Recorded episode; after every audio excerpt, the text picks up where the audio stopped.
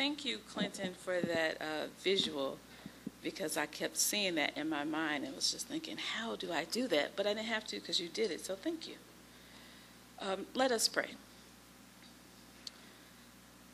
God, we're so grateful for this day that you've blessed us with. We thank you, O Lord, for bringing us each and every one of us out this morning to spend time with one another, um, to hear your word, but most importantly, to be in your presence as a group. So, God, I just ask that you will touch each and every person in a special way. Those who are here on today and those who are not with us, oh God, bless them in a special way. Keep them safe where it is that they may be, as we know that this is the last vacation weekend for the summer and people are taking advantage of it. So we ask that you will keep them safe wherever they are. God, we just thank you for all things. We ask that as this word goes forth, um, that hearts will, hearts will be open, ears will be open to hear from you and to see you. So, Lord, just let the words of my mouth and the meditation of my heart be acceptable in your sight, O Lord, our strength and our Redeemer. In Jesus' name, amen. So, I didn't have a title for today's message until last night. And the title is It's My Pleasure. And as we go on, you'll understand what that means. So, in the reading, the landowner went out to the marketplace early in the morning, and we'll say it was about 6 a.m and he was looking to pay someone to work the land. And Clinton just gave for us a visual of what working the land might look like. When he found someone, they negotiated a salary or compensation, so the workers began to work. Now remember, this is at 6 a.m. Then again at 9 a.m., when most of us are just now getting up to go to work or arriving at work, he went out and got more people to work in the vineyard. He found other workers and told them he would pay them what is fair. There was no negotiation he would decide what, would, what he would pay after the work was done. Now, I don't know how many people would just go to work and not know how much they're getting paid. Certainly not me. Um, this group of people must have really wanted to work, or maybe it had been their pleasure to work for this landowner. Again at noon, the landowner went out again to recruit more employees and did the same thing. Now, the Bible says, depending on which version you read, and I was reading the NIV, it said that the landowner did the same thing. So in this instance, I'm inclined to think that again, there was no negotiation. He just said, I'll pay what is fair. At 3 o'clock and at 5 o'clock, the landowner again sought more employees and sent them to work in his vineyard. Now, the New International Version does not say whether there was compensation negotiation or not. And most employment experiences, especially something that involves laborers such as this, the compensation negotiation always occurs. The laborers negotiate a fair and living wage with the employer. Some organizations, such as General Motors or Ford or school districts, even, have labor unions that facilitate the negotiations. Then there are nonprofits that include an executive board that has an input on salaries for various employees and positions. An individual that is applying to work at a nonprofit may be able to negotiate salary and benefits within the monetary guidelines that are set forth by the, by the board. But in this instance, only one group of employees was able to, to negotiate their salary, which had been set, which then set the precedent for all salaries to follow. At the end of the workday, which began at 6 a.m. for the first set of workers, all workers were compensated. The workers that were hired last were the first to get paid. They received one denarius, which was the negotiated compensation of the first group hired. So when the first group learned of this, they were upset. They were mad. They asked the landowner, "Why did this? Why did the last to be hired receive the same compensation as the first? We worked more hours than anyone else." The landowner told them that the first group negotiated a price and the rest received what he wanted them to have. He then went on to ask, Why are you concerned with what I do with my money? He closes the conversation with, The first shall be last, and the last shall be first. So if you notice the first group that was hired, um, there was compensation attached. The last three groups, they were given the task without the conversation of how much would be paid just I just want you to hold on to that because it's going to come up again. As we speak of laborers, let us mention that tomorrow the United States of America recognizes Labor Day. It's observed the first Monday in September, an annual celebration of the social and economic achievements of American workers. It's a holiday that's rooted in the late 19th century, with, when labor activists pushed for a federal holiday to recognize the many contributions workers have made to America's strength, prosperity, and well being. Before it was a federal holiday, Labor Day was recognized by labor activists and in individual states. After municipal ordinances passed in 1885 and 1886, a movement developed to secure state legislation. New York was the first state to introduce a bill, but Oregon was the first to pass a law recognizing Labor Day on February 21, 1887. And during that same year, four more states joined and passed laws creating the Labor Day holiday. But by the end of the decade, Connecticut, Nebraska, and Pennsylvania had followed suit, and by 1894, 23 more states had adopted the holiday.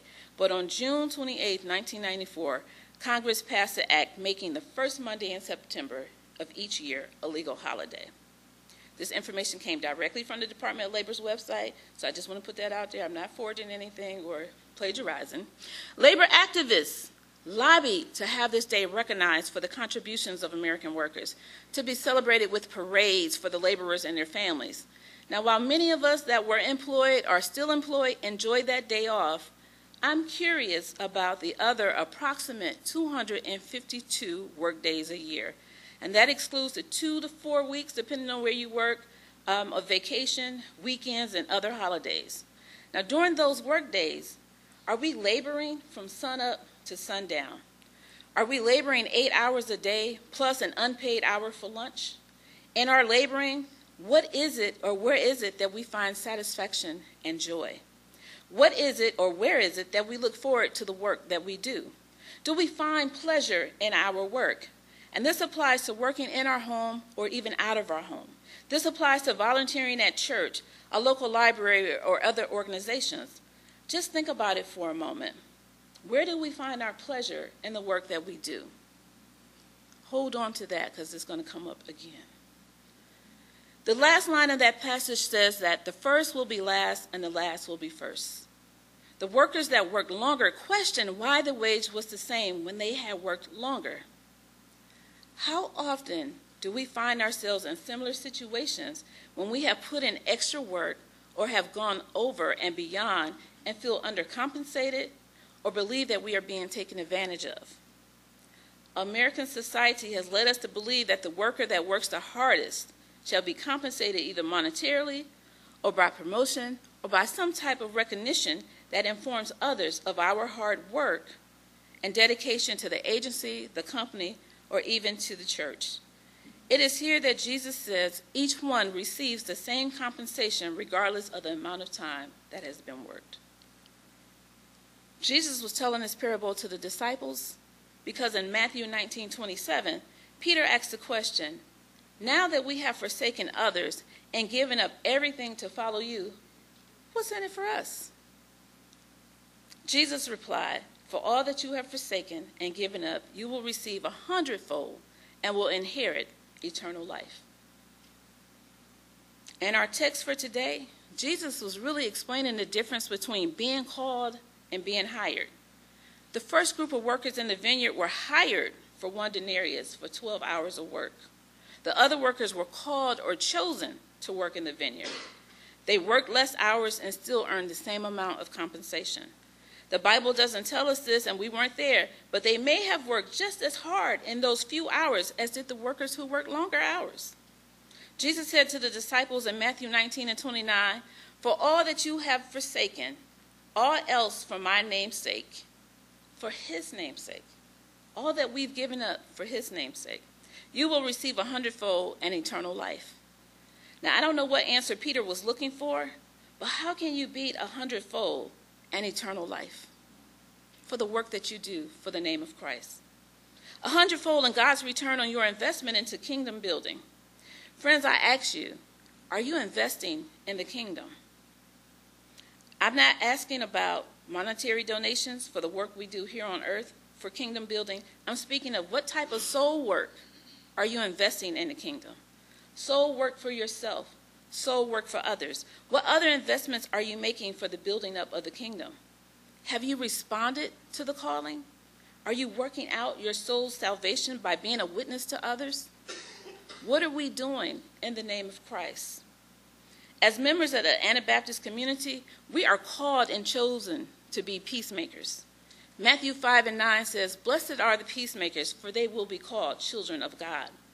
The landowner in the text encountered just a small bit of conflict when confronted by the workers that wanted to know why did everyone else receive the same wage. He did not retaliate and take the money back from them. He simply responded by saying, "You and I had an agreement. We agreed upon the amount of the amount of pay for the amount of work that you completed." The landowner exercised a strategy of peacemaking by referring back to the agreement. Friends, we are experiencing challenges when we're working in the vineyard. We must remember that we are about peace first. Our responses to challenges and, our, and or conflict should be laced with actions and thoughts of peace. We should think about how our words or our actions would impact the situation. Will it be, would it be for good? Will it be for bad? Will, will the outcome be positive or negative? How will what I say or do make a difference in the situation? We must draw from biblical experiences and scriptures to inform our thoughts and our actions, to devise a strategy to deal with the challenges and or conflicts. As we draw from the Bible to address challenges and conflict, we should remember that we must exhibit and exercise grace. Grace, which is God's unmerited favor, not to be confused with kindness, which is a behavior of generosity, helping, and concern of others.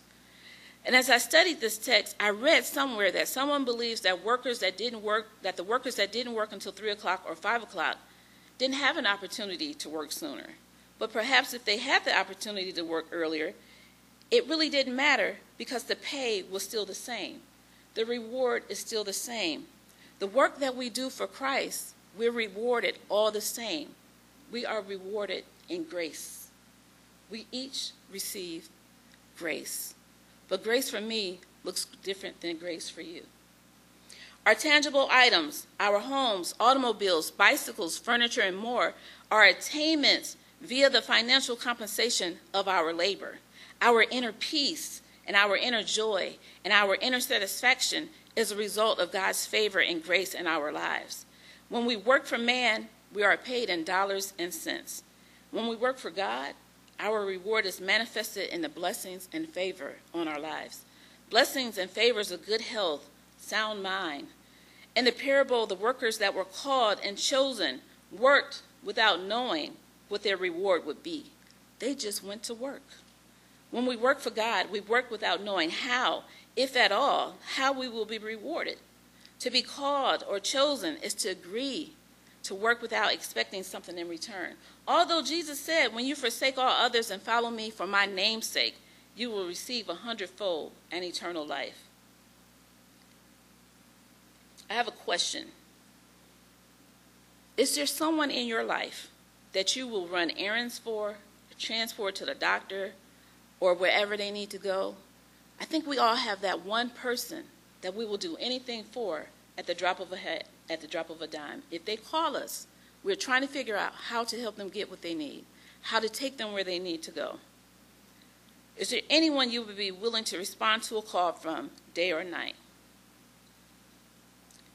When we do those things for people, they'll say, Oh, thank you so much. I really appreciate it. And then our response should be, or let me speak for myself. My response usually is, It's my pleasure.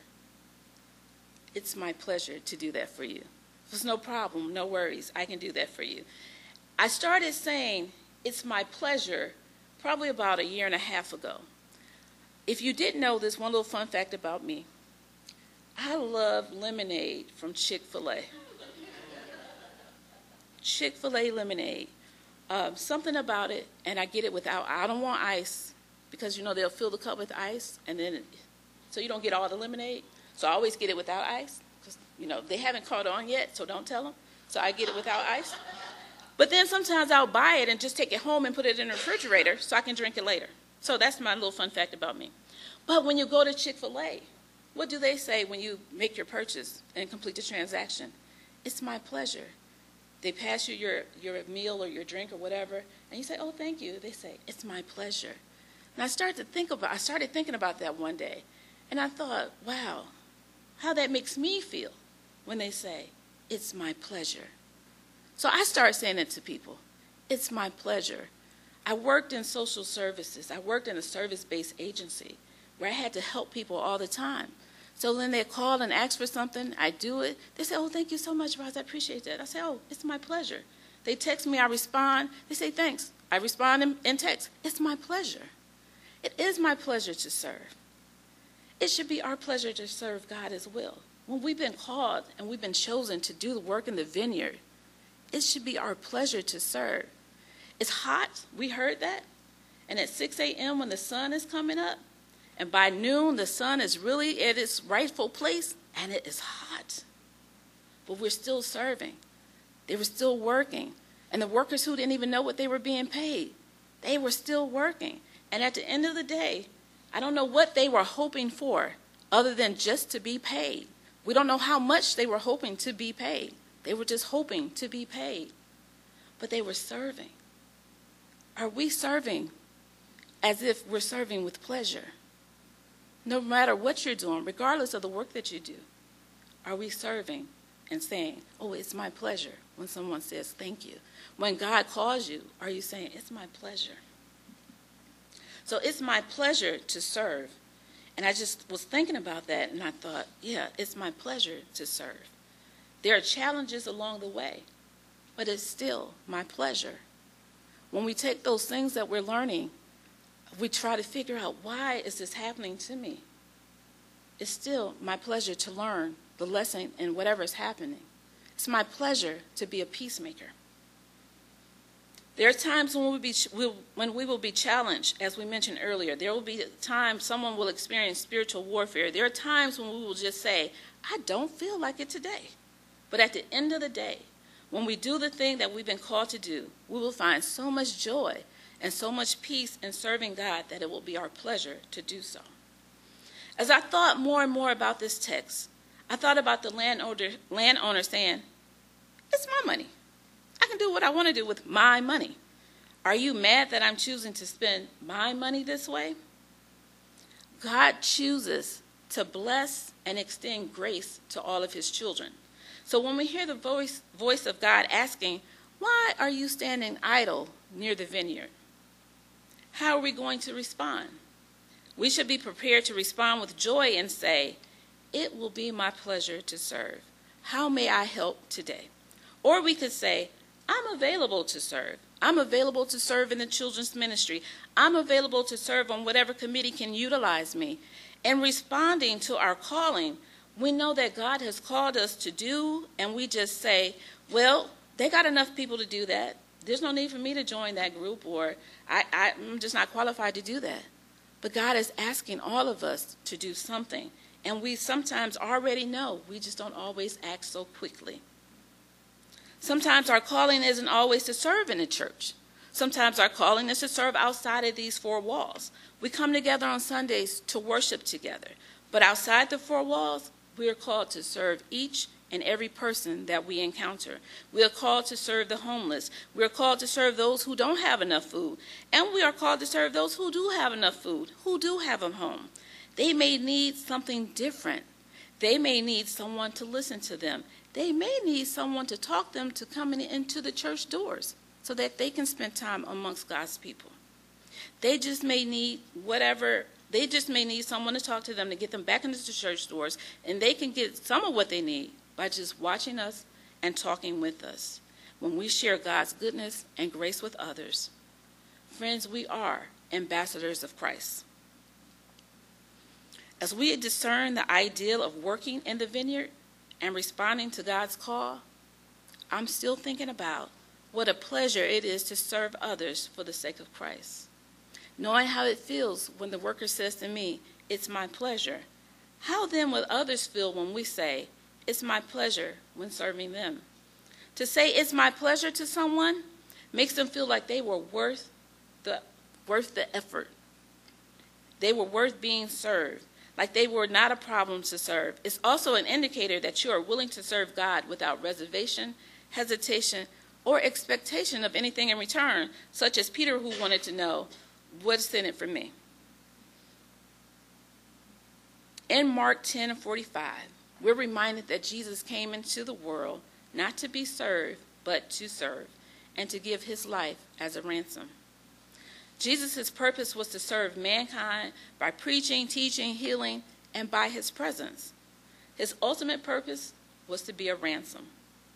Though Jesus' calling included preaching, teaching, healing, presence, and performing other miracles, his ultimate assignment was to be the human sacrificial lamb for the atonement of our sins and our reconciliation unto God. I cannot imagine knowing that my chosen assignment would be to be the one to be crucified so that I could save others. To save those that I knew and those that I didn't know and wouldn't even see face to face until Judgment Day. Yet, because I would know my assignment, I would have to follow through. I couldn't believe walking through life, still serving, knowing what my end would look like. Yet I would understand the ultimate goal, and that was what Jesus did. He understood his assignment, he understood his purpose. He knew his call, and he answered the call. He experienced anger, pain, was spat upon, doubted by his closest friends, yet he persevered and pressed on because he knew his assignment he knew that he, what he was chosen to do. It feels good to know that I was worth the sacrifice. It feels good to know that you were worth the sacrifice. I think about my actions when faced with temptation. I think about the words that I speak to make sure I'm not harming, harming anyone with the words of my mouth.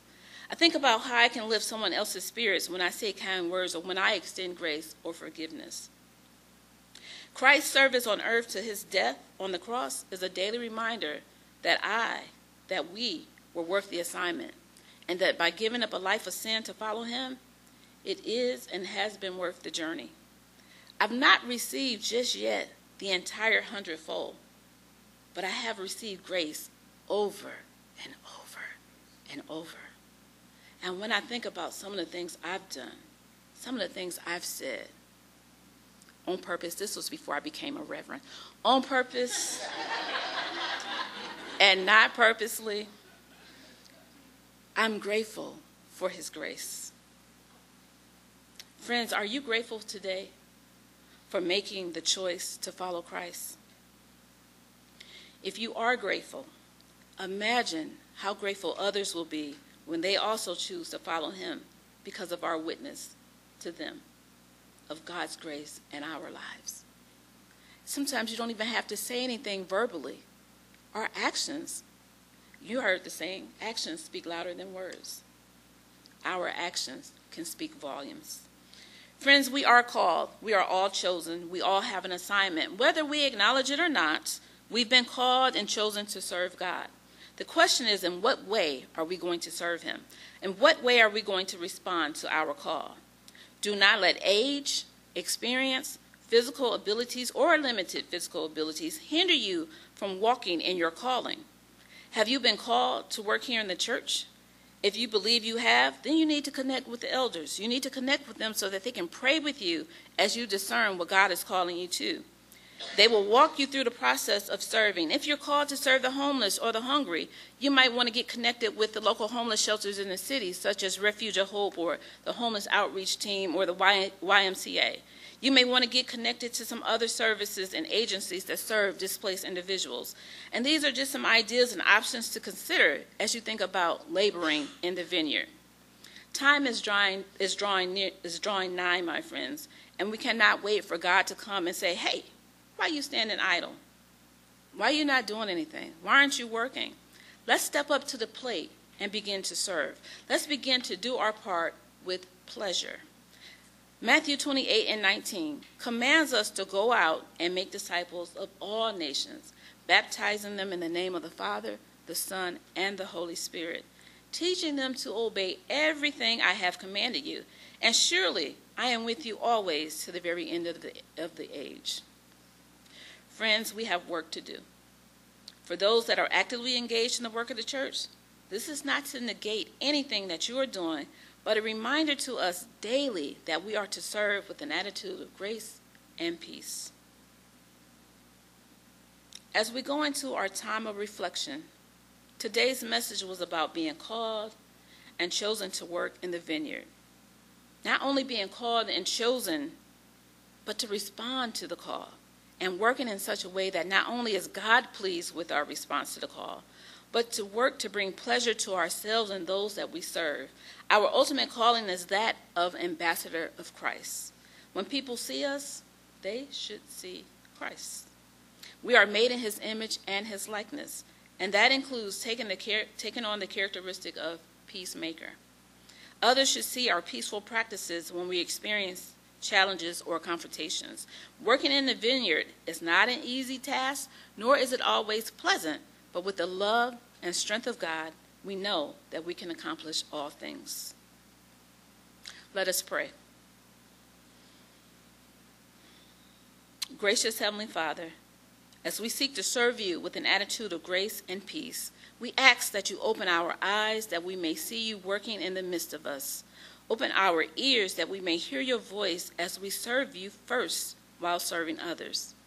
Open our hearts that we might receive from you in order to pour out to the hearts of those that we encounter from day to day. As we go into the communities that we live, work, shop, and worship, walk with us as we serve as ambassadors, ambassadors of Christ. It's our hope and goal that the words that we say and the actions that we take are not only pleasing and acceptable in your sight, but that someone that doesn't know you and the pardon of their sins may be reconciled unto you by our witness. We thank you in advance for hearing and heeding our prayer. It's in the name of Jesus that we pray. Amen.